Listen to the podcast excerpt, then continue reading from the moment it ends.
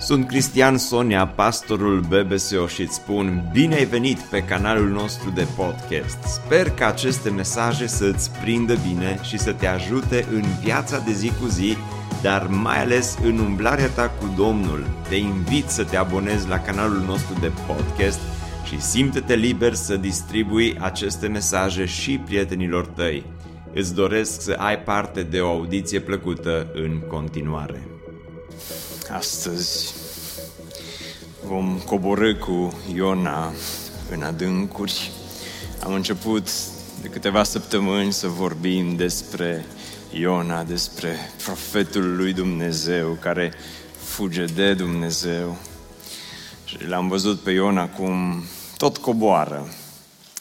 Coboară mult în viața lui, coboară la Iafo, cu gândul să coboare la Tars, dar apoi coboară de la Iafo în corabie.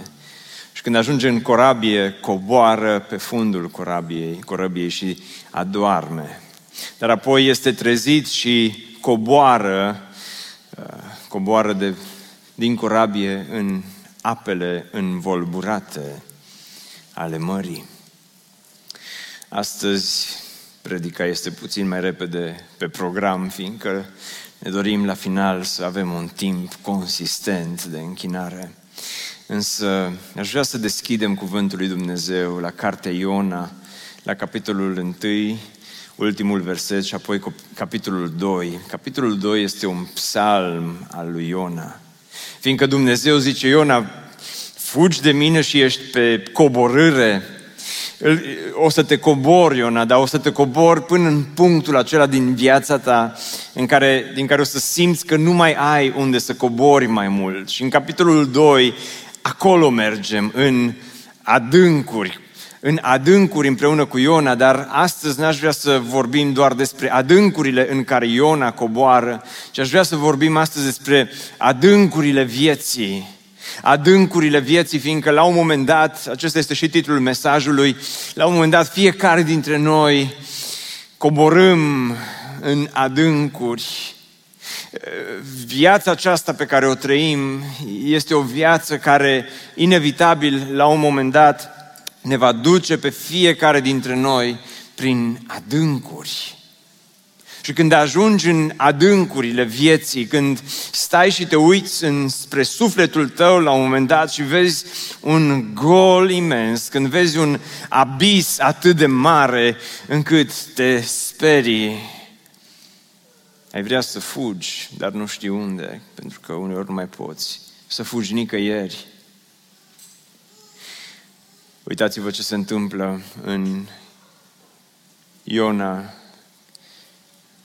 în ultimul verset din capitolul 1 spune, el a răspuns, luați-mă și aruncați-mă în mare, iar marea se va liniști față de voi, că știu că din cauza mea a venit peste voi această furtună puternică și apoi spune că Domnul a trimis un pește mare să-l înghită pe Iona și Iona a fost în pântecul peștelui timp de trei zile și trei nopți. Acum mulți spun la îndoială această minune din Biblie și zic, dar este posibil ca versetul acesta să se fi întâmplat sau este doar o fabulă, este doar o poveste, este doar o pildă din Vechiul Testament? Uh, omenește vorbind, este imposibil să se fi întâmplat lucrul acesta, dar acolo unde Dumnezeu intervine, se pot întâmpla miracole și în dimineața aceasta nu mi-am propus să vorbesc despre miracolul acesta, efectiv, poate o să am odată un mesaj separat doar despre asta, ci astăzi aș vrea să mergem dincolo de miracol, să nu cumva să pierdem esența. Fiindcă Iona coboară în mijlocul adâncului, coboară în mijlocul întunericului, acolo unde mulți dintre noi coborâm în viața aceasta și putem să învățăm atât de mult din experiența lui Iona pentru noi, pentru acele momente din viața noastră când viața aceasta te coboară atât de adânc, atât de jos. Fiindcă Iona Dumnezeu îl strigă și îl trimite la Ninive, el intră pe booking și zice, hm, Hai să vedem dacă găsesc o rezervare bună la Tars. Ceva care să aibă, aibă un uh, rating bun, ceva la Tars care să fie accept, acceptabil ca și preț. Și intră pe Booking și găsește ceva așa pe la patru stele care arăta bine, avea review-uri bune și Iona merge și pac, face rezervare. Și Dumnezeu vede rezervarea lui Iona și zice, auzi Iona, o să intru și eu pe Booking să fac o rezervare. Și când intră Dumnezeu pe Booking sau pe Airbnb, nu știu ce-o fi fost, Dumnezeu caută și el o rezervare pentru Iona, dar nu-i din aia de care au căutat Iona și nu este o rezervare din aia cum ați căutat voi, poate în perioada aceasta anului, ca să mergeți în vacanță într-un loc frumos, care să aibă scor bun, review-uri bune, să fie prețul acceptabil, 4-5 stele. Dumnezeu, când intră pe Booking, caută rezervarea cu scorul cel mai nasol. Și zice, Iona, o să-ți fac o rezervare într-un loc unde o, o să vezi cum o să fie. Tu la Tars ai vrut să miroase bine. În hotelul unde te trimit eu pentru trei nopți de cazare, o să miroase a balenă. Iona, tu, tu, tu ți-ai căutat un loc confortabil să ai aer condiționat și așa mai departe, dar un hotel unde eu te trimit. Și uitați-vă unde îl trimite, în pântecul peștelui. Și Iona spune că s-a rugat din pântecele peștelui, în 2 cu 1, și s-a rugat Domnului Dumnezeului său din pântecul peștelui și a zis, în strâmtorarea mea, l-am chemat pe Domnul. Acum vreau să înțelegeți ceva. Când se fac desene animate despre Iona sau când este portretizat într-un fel sau altul Iona, uh, imaginea pe care o avem cu Iona în minte este următoarea. Că stă undeva, eu asta am văzut, în, cred că în desene animate mai de mult, Iona stă undeva confortabil, în genunchi și se roagă și uh, locul unde el îi, îi așa un fel de, uh, din ăsta, arc în pântecul peștelui, dar pare că are foarte mult spațiu, pare că stă acolo așa, la cel puțin două, trei stele, nu? Și se roagă frumos și numai nu te aștepta să-și deschidă reclinerul și să-și întindă picioarele și să stea picior peste picior după ce se roagă și să se mai plimbe, să iasă pe balcon, că poate era un pește cu vedere la mare și uh, te-ai aștepta nu, de la Iona să, uh, să-l, să-l vezi acolo că stă confortabil, dar, dragilor, uh, cazarea lui Dumnezeu pentru Iona n-a fost așa cum o, ne imaginăm noi. Spune Iona, în strâmtorarea mea, zice, l-am chemat pe Domnul Spune Iona, eram într-un loc, când spune strâmtorare, este și la propriu și la figurat. Dumnezeu îl duce pe Iona într-un loc de unde pur și simplu nu mai are niciun fel de spațiu de manevră.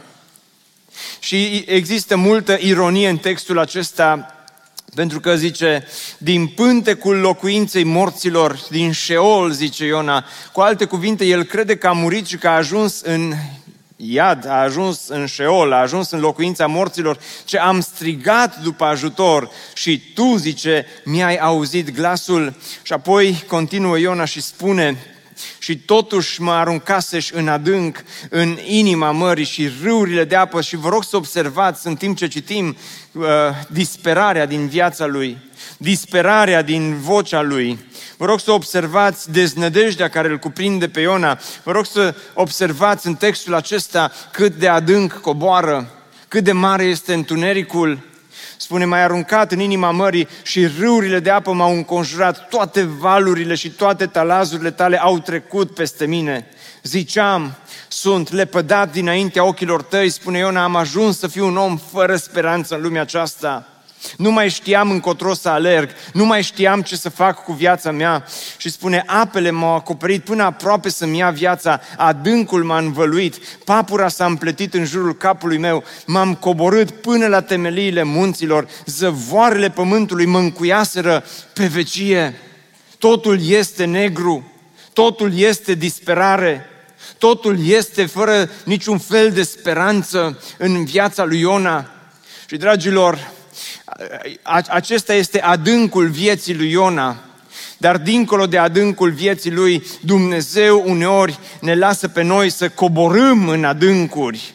Dumnezeu uneori îngăduie în viața noastră să coborâm în, în, în adâncul vieții noastre și când stai câteodată pe marginea prăpastiei și te uiți în gol și vezi cât de mare este abisul, Este atât de greu când întunericul te învăluie, când valurile acestei vieți vin peste tine, când pur și simplu astăzi este foarte bine, dar mâine dintr-o dată brusc, nu știi ce s-a întâmplat, este dintr-o dată foarte rău și astăzi ești la suprafață și respiri și viața e frumoasă și ești gata, gata să, să, să-ți imaginezi viața aceasta ca și cum și-a imaginat-o Iona. Iona ce-a crezut că se duce la Tars, că o să își ia un șezlong undeva pe malul mării cu paharul, cu umbreluța, uh, cu limonada în mână și că la vita e bela.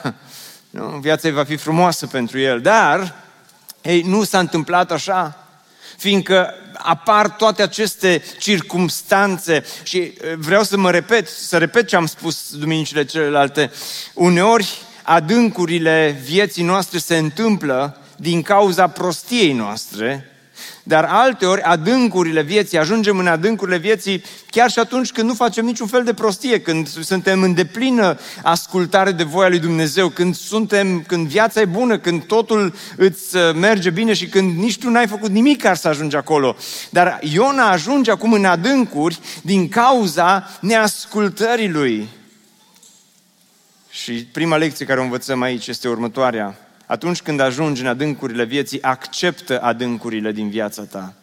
Acceptă adâncurile din viața ta. Acceptă că ai ajuns acolo, fiindcă atunci când ajungi în adânc, te, prima, primul impuls care îți vine în, în minte este să-ți pui tot felul de întrebări. Doamne, dar de ce eu? De ce mi se întâmplă mie? De ce am ajuns aici? De ce chiar atât de greu? De ce mă pedepsești atât de tare? De ce nu ai un pic de milă față de, de mine?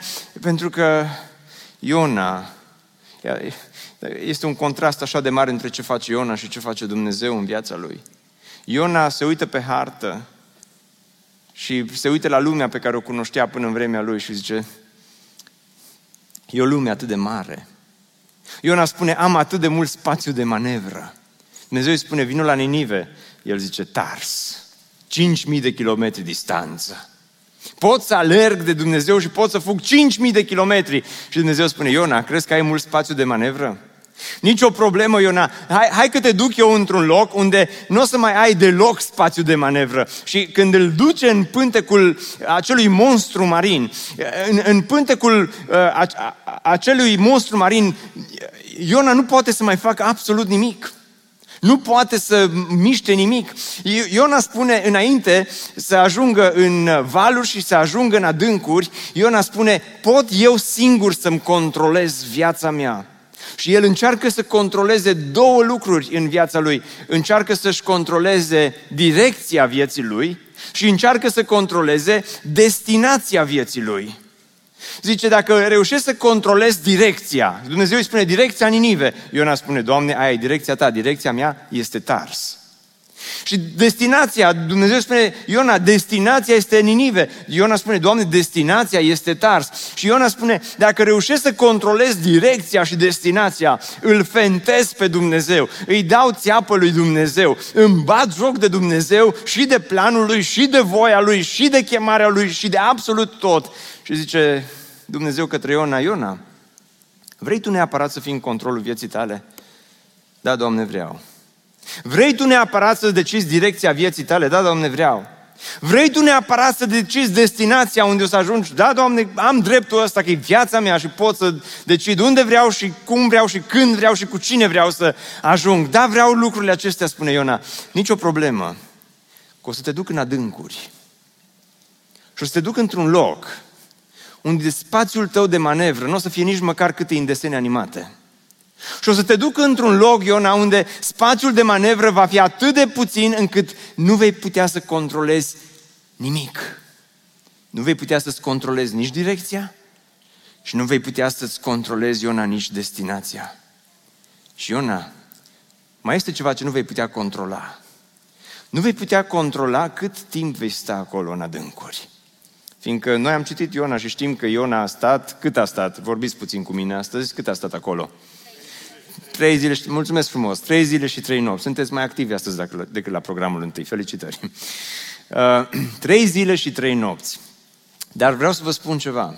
Când Dumnezeu a făcut rezervare pe Booking și când Iona s-a suit pe corabie, Dumnezeu nu a printat rezervarea și a dat-o lui Iona și a zis, ține aici rezervarea, ți-am găsit o cazare, n-aș pare cunosc, uh, și cazarea ta este pentru trei zile, trei nopți, îndură un pic, ori trece și alea și apoi o să vedem noi cum uh, va fi, dar vreau să știi cât, uh, cât pentru cât ți-am plătit sejurul cu monstrul marin. Iona nu știa cât e sejurul, nu știa cât ține. Așa ce greu e când nu poți să-ți controlezi, când nu poți să controlezi nimic, nici direcția, nici destinația și când nu poți să controlezi cât timp stai în adâncurile vieții tale. Pentru că unii dintre voi astăzi sunteți aici, dar sunteți și în adâncuri. Ai mers atât de jos ai căzut atât de tare, viața ta este într-o cădere liberă și este într-o cădere continuă și este acest abis înspre care te uiți și vezi, te uiți în sufletul tău și vezi atât de mult întuneric. E un golul care este acolo este atât de mare și te întrebi de atâtea ori, Doamne, dar până când? Gânduri negre se frământă cu grămada în lăuntrul meu, spune uh, psalmistul la un moment dat, că sunt gânduri negre care se frământă cu grămada în lăuntrul meu, dar mângâierile tale îmi înviorează sufletul, dar viața aceasta de multe ori te va duce în locuri reci, în locuri întunecoase, te va duce în locuri din care ai, vei vrea să scapi și nu vei putea. Și când ajungi acolo, mă gândesc că primul lucru care Iona l-a făcut a fost să dea din coate Primul lucru care a făcut când a ajuns acolo a fost să se agite. Primul lucru să-i dea una în stomac, dacă, dacă mă scuip afară. Și Dumnezeu spune, Iona, o să te duc în acel loc în care viața ta va depinde, scuzați-mă de expresie, de scuipatul unui pește.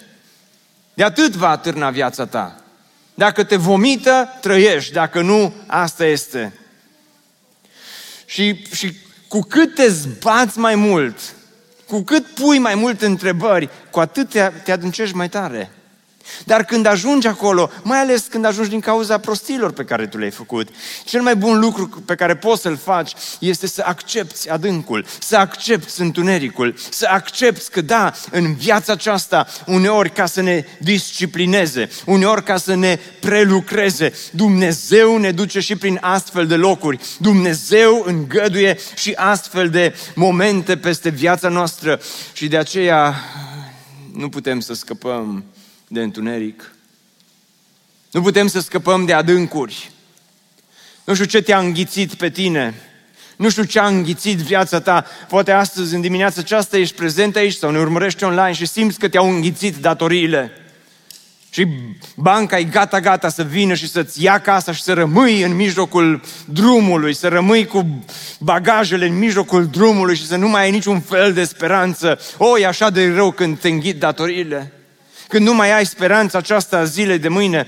Poate că ești aici și pur și simplu te-a, te-a înghițit suferința, te-a înghițit, poate boala, poate te-a înghițit cancerul, te-ai dus la doctor pentru un simplu control și ți-a spus că este cancer și ți-a spus că e o formă rară și ți-a spus că nu știi cât va dura, ți-a spus că nu știi cum va fi și simți că ești în adâncuri dintr-o dată, de la suprafață, de pe uh, șezlongul cu umbreluță, dintr-o dată te-ai scufundat în adâncuri, dar în adâncuri, nu în adâncurile turcoase ale Mării Mediterane sau Adriatice, ci în adâncurile întunecoase de unde nu știi cum să ieși și te agiți și te zbați. Poate că ești aici și ești înghițit de teamă și ești înghițit de gânduri negre care se frământă în mintea ta, cum spune psalmistul, și nici măcar nu poți să scapi de acolo și nu știi care este scăparea și simți că ești prins acolo ca într-o capcană. Iona a, a avut același sentiment că sunt învăluit de uh, valuri, că sunt învăluit de întuneric, că sunt prins acolo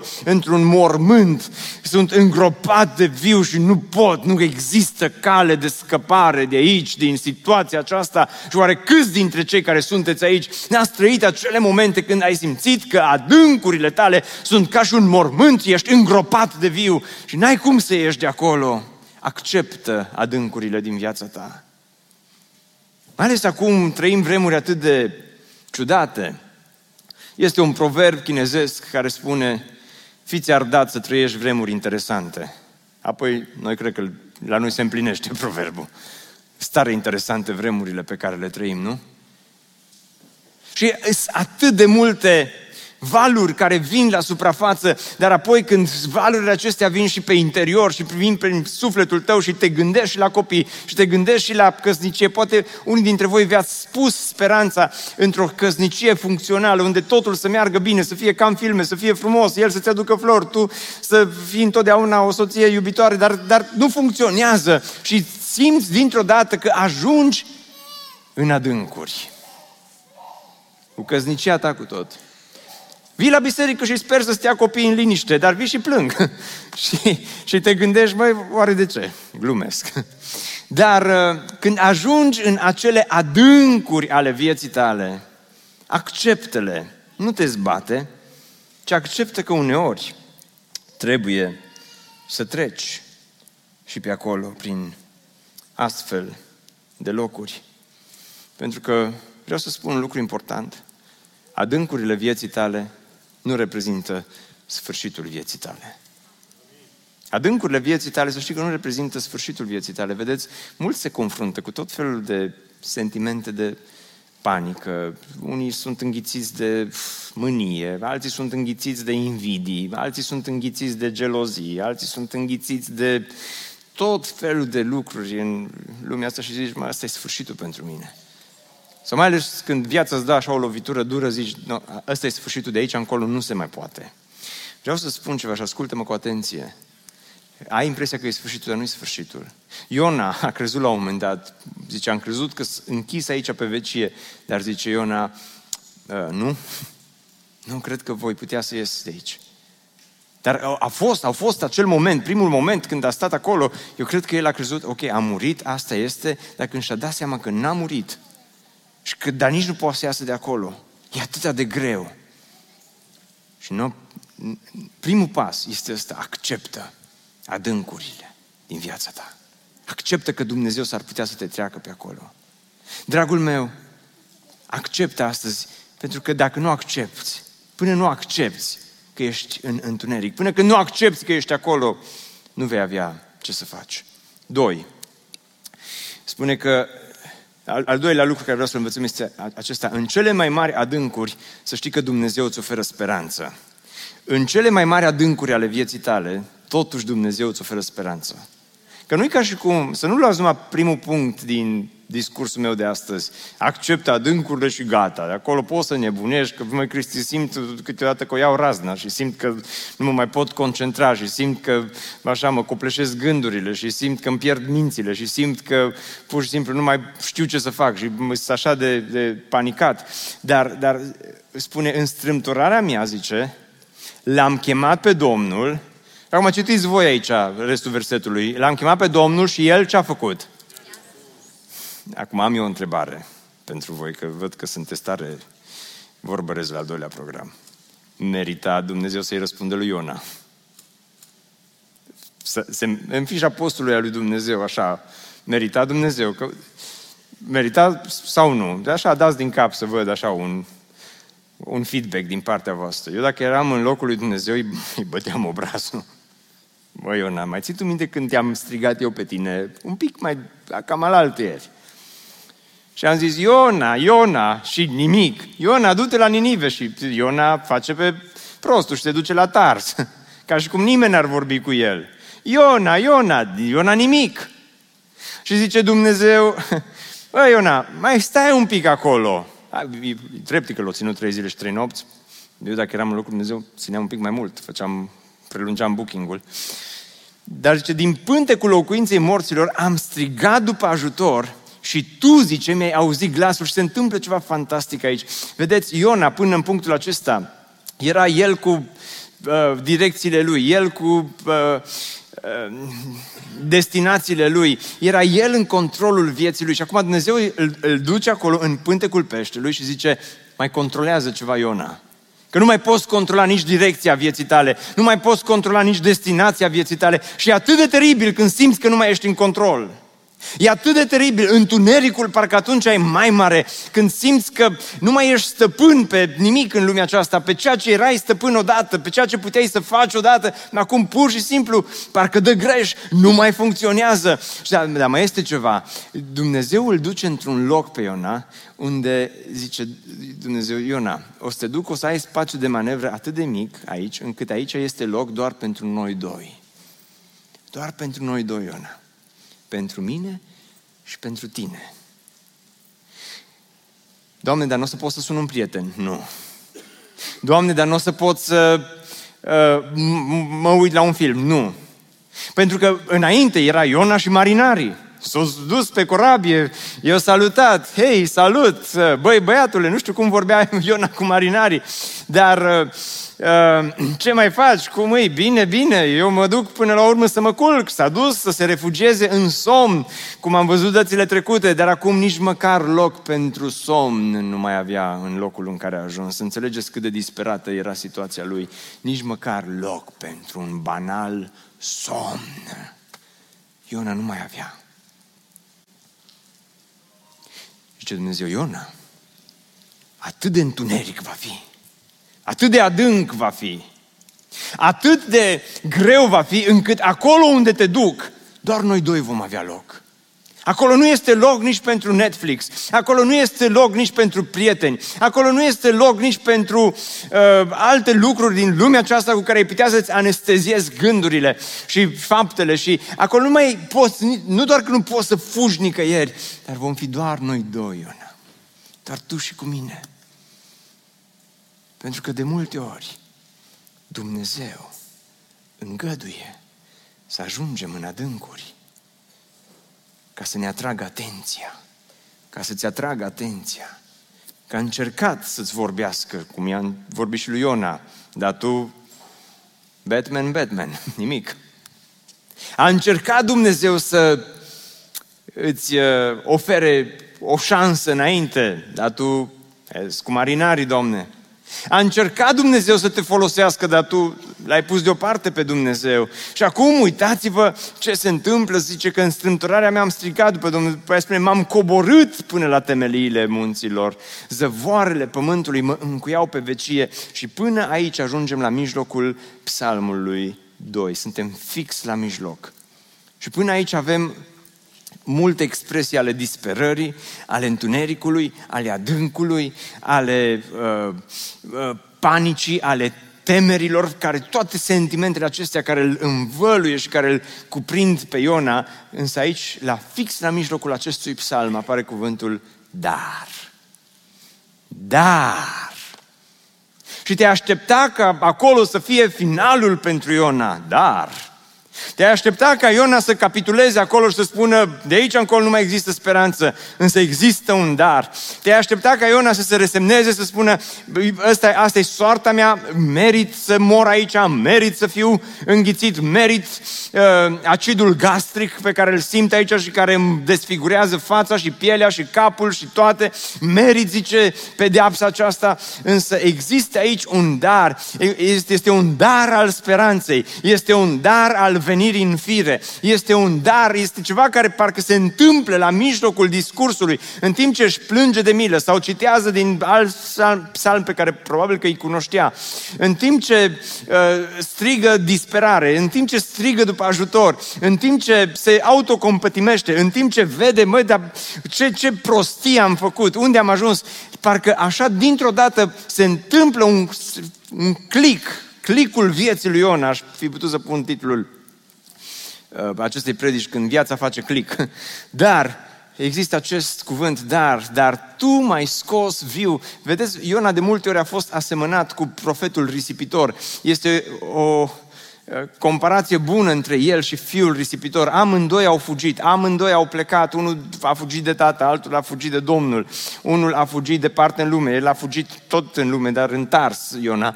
Și amândoi au acel moment în care fiul risipitor spune că și-a venit în fire și cred că acest dar este momentul în care Iona își vine în fire și de aici începe momentul speranței, momentul credinței. De aici începe momentul pocăinței lui Iona Iona, dacă vreți. Nu o să fie o pocăință perfectă, o să vedeți. Și atenție, este o pocăință a unui om care era al lui Dumnezeu, era profetul lui Dumnezeu, nu era din afară, nu era venit pentru prima dată sau ceva de genul acesta, însă spune, dar tu m-ai scos viu din groapă. Și întrebarea este, când spune el aceste cuvinte? Când era încă unde? În groapă. Încă era în pântecul peștelui când rostește acest psalm. Și atunci cum poate să spună mai scos când de fapt Dumnezeu nu l-a scos? Cum poate să spună voi vedea când de fapt n-are cum să vadă? Cum poate să spună uh, voi ieși de aici când încă nu ieșise de acolo? Este această credință, este această speranță care se aprinde în sufletul acestui om atunci când ajungi în adâncuri. Dacă te încrezi în Dumnezeu, și, și vreau să fac aici o paranteză, când ajungi în adâncuri, să știi că sunt momente în care ai impresia că nici Dumnezeu nu funcționează. Nici relația cu El nu mai aici a fost. Ai impresia că nici uh, ceea ce Dumnezeu ți-a vorbit odată, acum nu, parcă nu mai e acolo, parcă nu te mai aude. Însă dacă totuși te încrezi în El, rămâi al lui Dumnezeu, va fi acel moment de dar, acel moment de și-a venit în fire, acel moment în care paradigma se schimbă, situația se schimbă, acel moment în care se aprinde din nou speranța, acel moment în care se aprinde din nou credința, acel moment în care în mijlocul întunericului poate, parcă apare are o mică licărire de speranță, este atât de mică, abia o vezi. Dar Tu mi-ai scos sufletul din groapă, Doamne, Dumnezeul meu, când mi se scurgea sufletul din mine, mi-am adus aminte de Domnul. Câtă ironie! Iona care a încercat să uite de Domnul.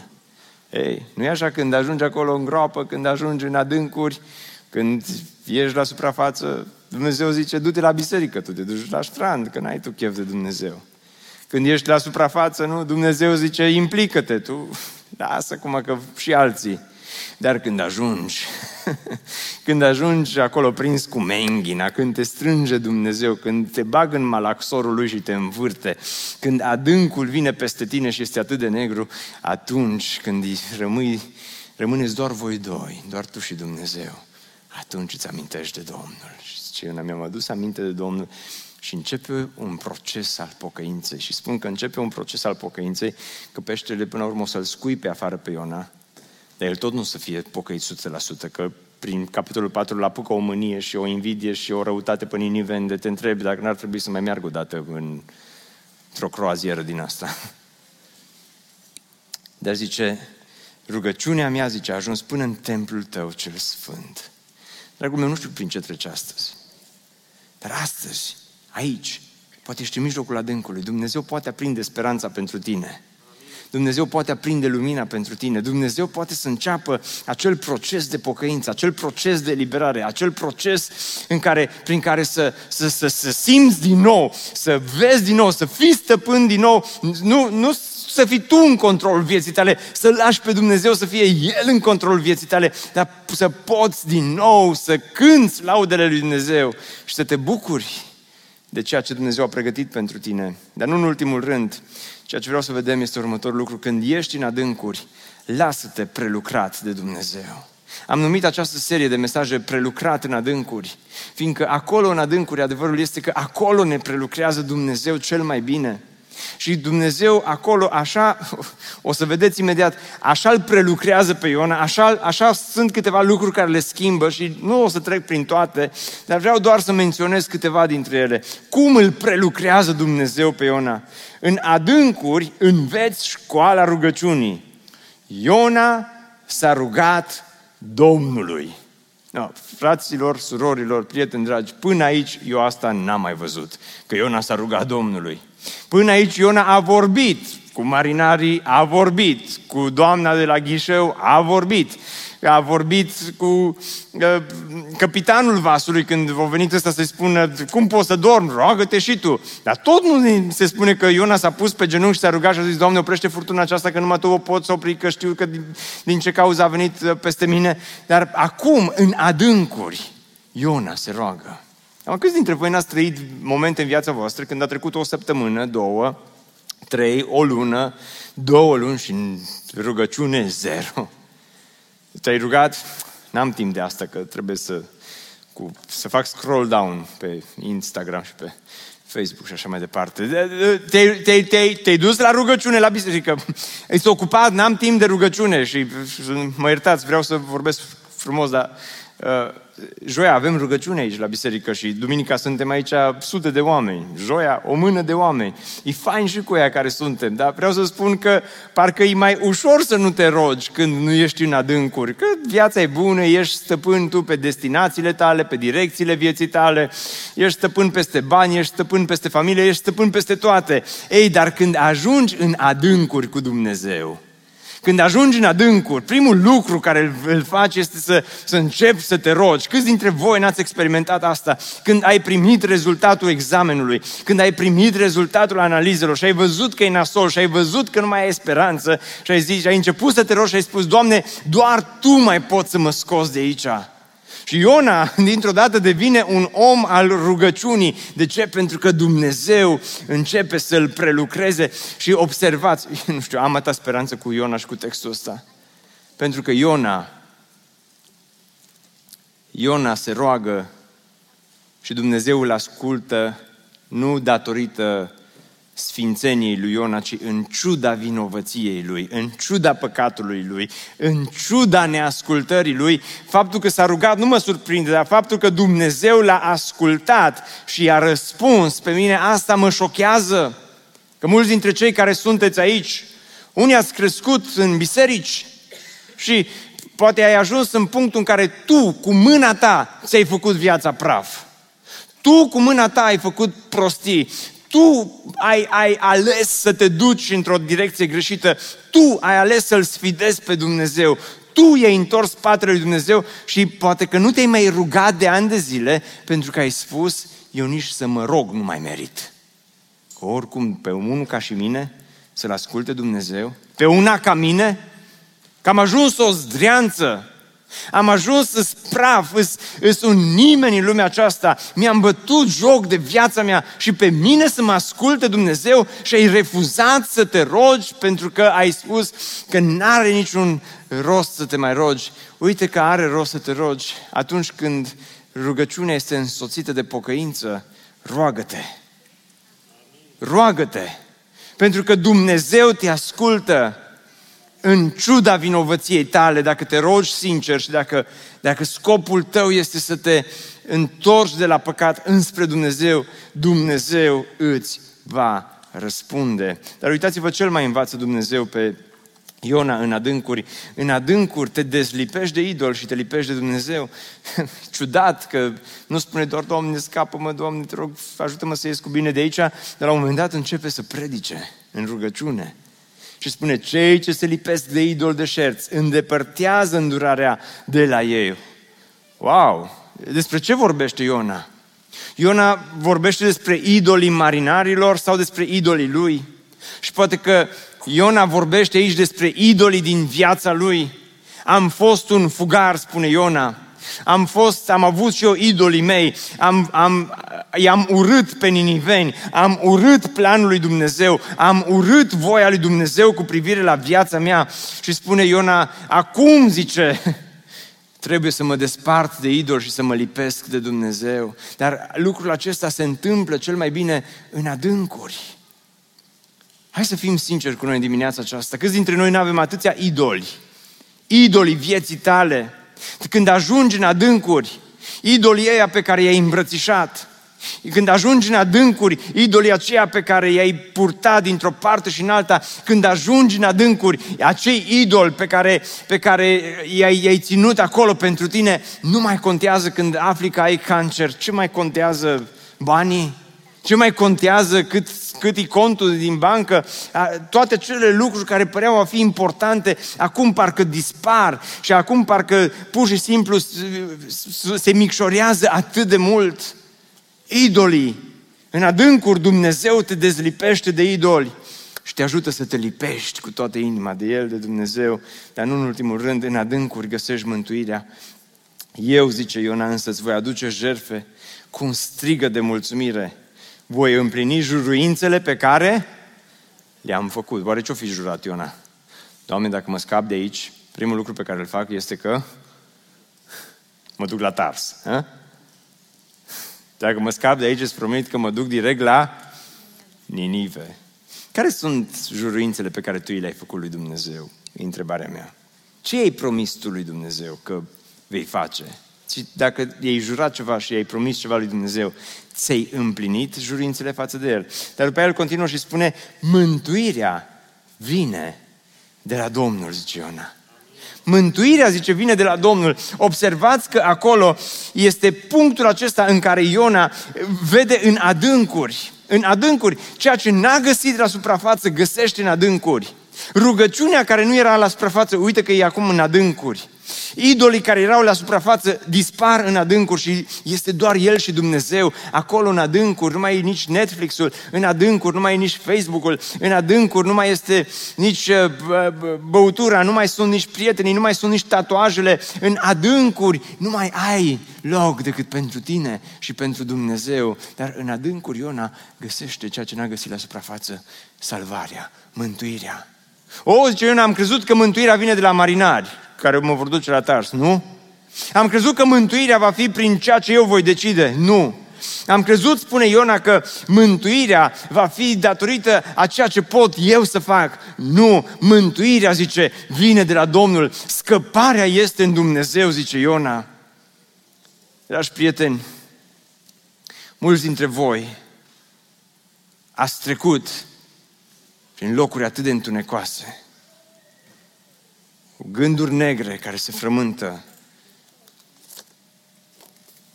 în mintea ta și în sufletul tău.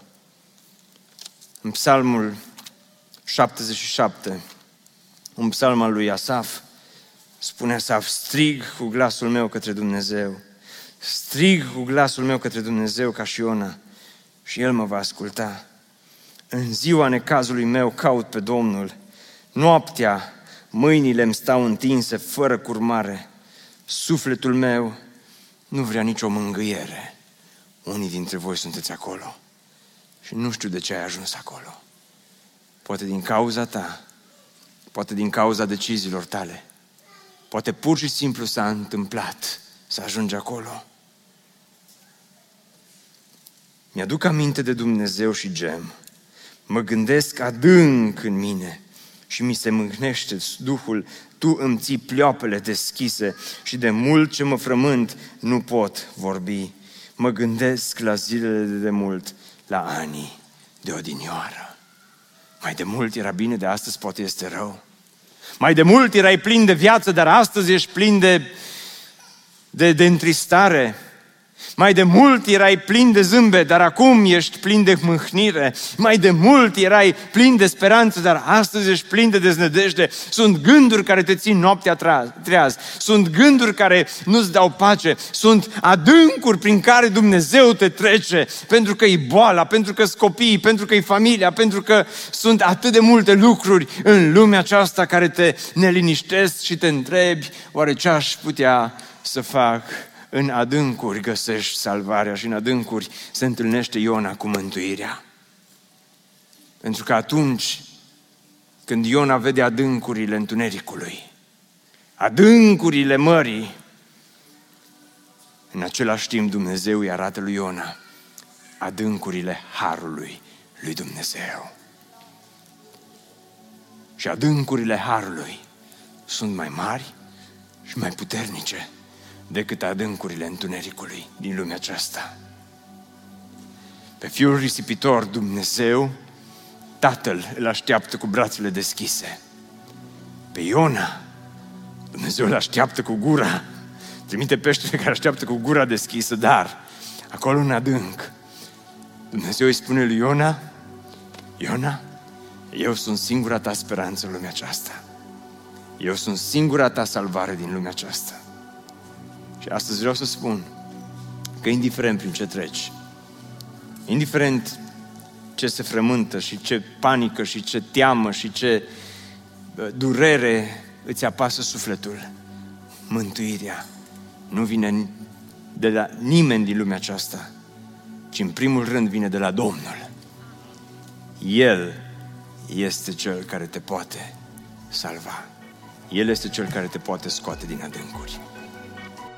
Ne bucurăm mult că ai ascultat acest podcast și dacă ți-a fost de folos, scrie-ne un scurt mesaj la adresa aminarondbbso.ro Amin arondbbso.ro Ne-am bucurat mult să te putem cunoaște, să știm cine ești și de unde ești.